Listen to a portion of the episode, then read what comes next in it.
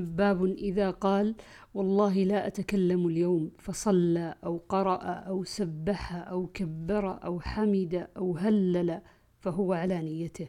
وقال النبي صلى الله عليه وسلم أفضل الكلام أربع سبحان الله والحمد لله ولا إله إلا الله والله أكبر.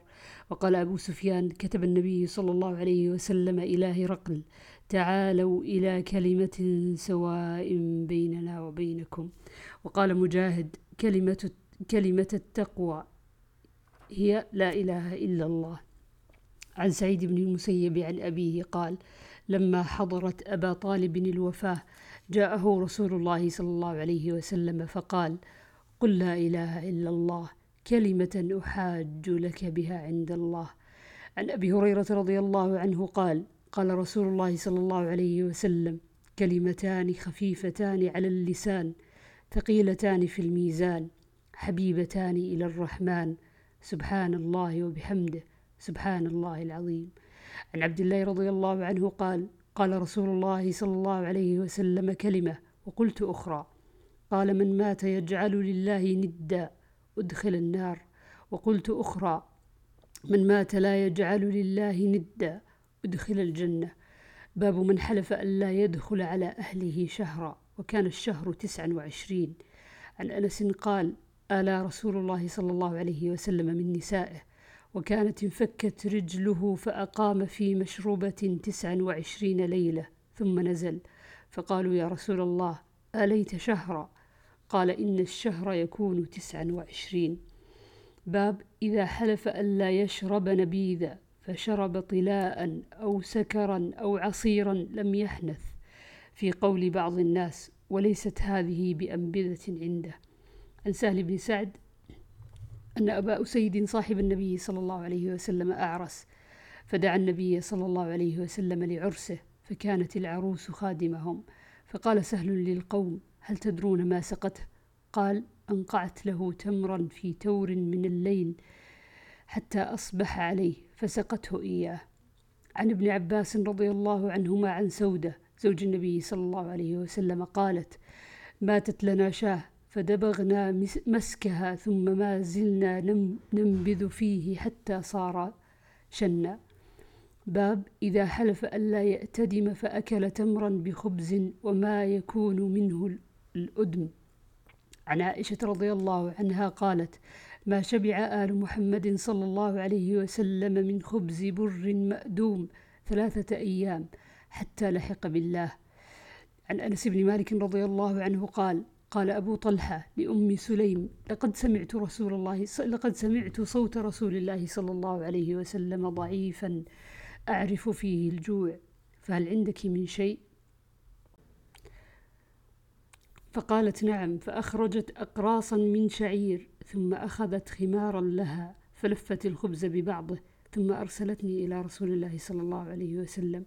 فذهبت فوجدت رسول الله صلى الله عليه وسلم في المسجد ومعه الناس فقمت عليه. فقال رسول الله صلى الله عليه وسلم أرسلك أبو طلحة؟ فقلت نعم. فقال رسول الله صلى الله عليه وسلم لمن معه. قوموا. فانطلقوا وانطلقت بين أيديهم حتى جئت أبا طلحة فأخبرته. فقال أبو طلحة يا أم سليم قد جاء رسول الله صلى الله عليه وسلم والناس وليس عندنا من الطعام ما نطعمهم. فقالت الله ورسوله أعلم. فانطلق أبو طلحة حتى لقي رسول الله صلى الله عليه وسلم فأقبل. فأقبل رسول الله صلى الله عليه وسلم وأبو طلحة معه حتى دخل. فقال رسول الله صلى الله عليه وسلم هلمي يا أم سليم ما عندك؟ فأتت بذلك الخبز. قال فأمر رسول الله صلى الله عليه وسلم بذلك الخبز ففت وعصرت أم سليم عكة لها. وعصرت أم سليم عكة لها فأدمته ثم قال فيه رسول الله صلى الله عليه وسلم ما شاء أن يقول. ثم قال أذن لعشرة فأذن لهم فأكلوا حتى شبعوا ثم خرجوا. ثم قال أذن لعشرة فأذن لهم. فأكل القوم كلهم وشبعوا والقوم سبعون أو ثمانون رجلا.